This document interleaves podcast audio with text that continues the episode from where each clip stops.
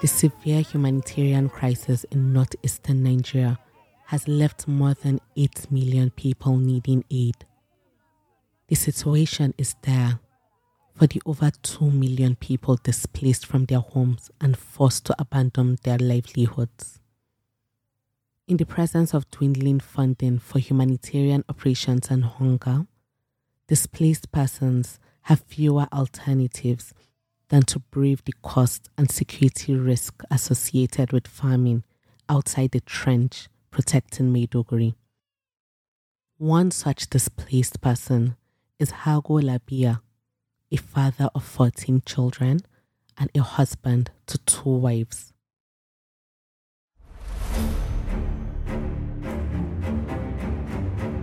This is Vestiges of Violence, a weekly podcast about personal stories of violence victims. For Human Angle, I am Haimida.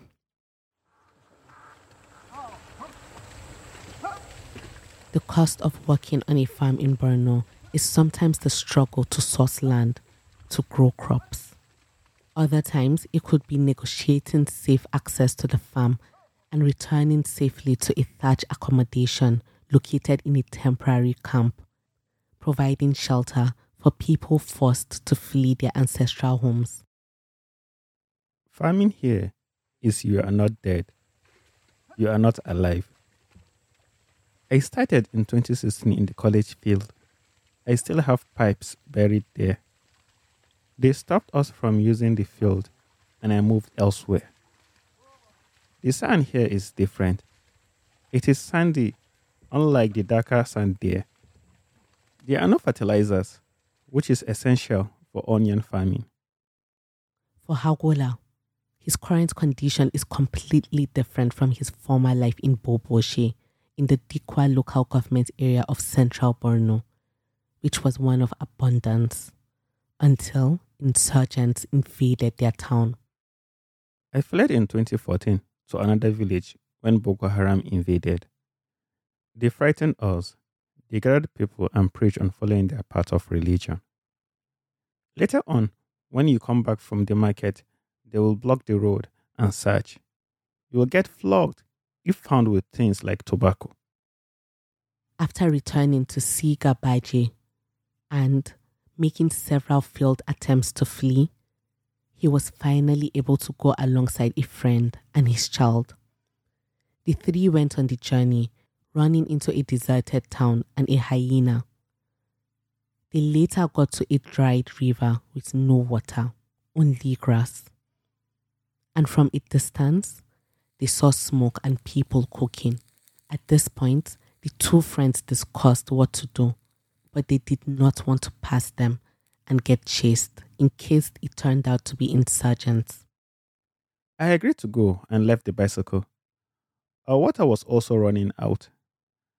I ran towards the people. I didn't want to go slowly and end up discovering that they are Boko Haram, because I will get killed. When he got there, he asked for directions to the Maiduguri markets. They replied that they were also heading there as soon as they were done eating. The group would subsequently encounter more people after following the directions given to them. They met a group of loggers. One of them warned them about the dangers of holding cash. If you have money with you, you will be killed, whether you are Boko Haram or not. They dug out a hole and buried their possessions of eighty thousand naira and gold necklaces. The location had signs that you could identify. They also changed their clothes, like they were not displaced persons, before getting to the entry point where they got searched by the Civilian Joint Task Force. We called one of the Civilian Joint Task Force and told him we were having eaten and we are hungry. We gave him five hundred naira. He got us beans, cake and bread. We ate and drank water and rested, then thought about our stuff. They got permission to head out after pretending to see J T F that a co-traveler was still en route and running low of water, Hagola got on his bicycle and pedaled towards the location where they had hidden their possessions and retrieved them. Hagola's relocation to Maiduguri was done alone, without his family, because he did not tell his wives, fearing the repercussions of the information getting leaked. However, weeks later, they followed his trail. The people we met at the gate brought us in. They gave us a place. They also gave us food. When my wives came and my friend got married, the Red Cross also provided us with a meal ticket, but that aid stopped about three years ago. To sustain himself and the family, he cultivates an irrigated farm about five kilometers away and a seasonal sorghum farm further away in Ngom.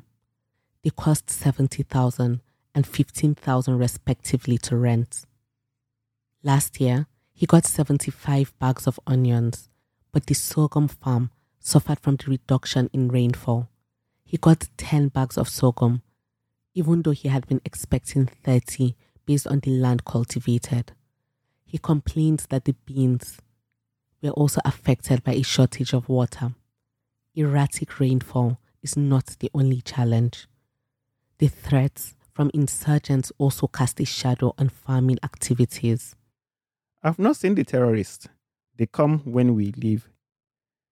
Recently, they have been disturbing us. If they catch you, they ask for ransom money before you are released.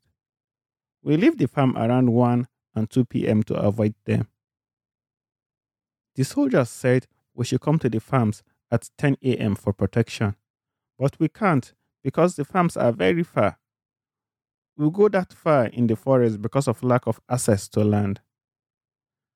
The Bulomas protested that ten a.m. was not feasible because some of the farms were far, and the soldiers requested what time would be suitable, and the group echoed one p.m., two p.m.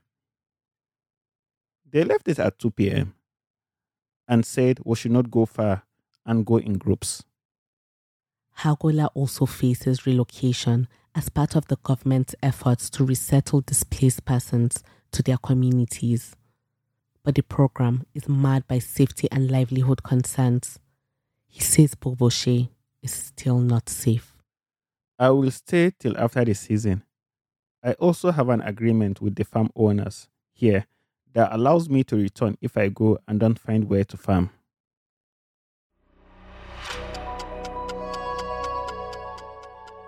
This is an episode of Vestiges of Violence. This story was reported and scripted by Murtala Abdullahi and edited by Hawa Shaif Inuhu. Produced by Ata'i Ruchi Prene. A quick note about our voice acting.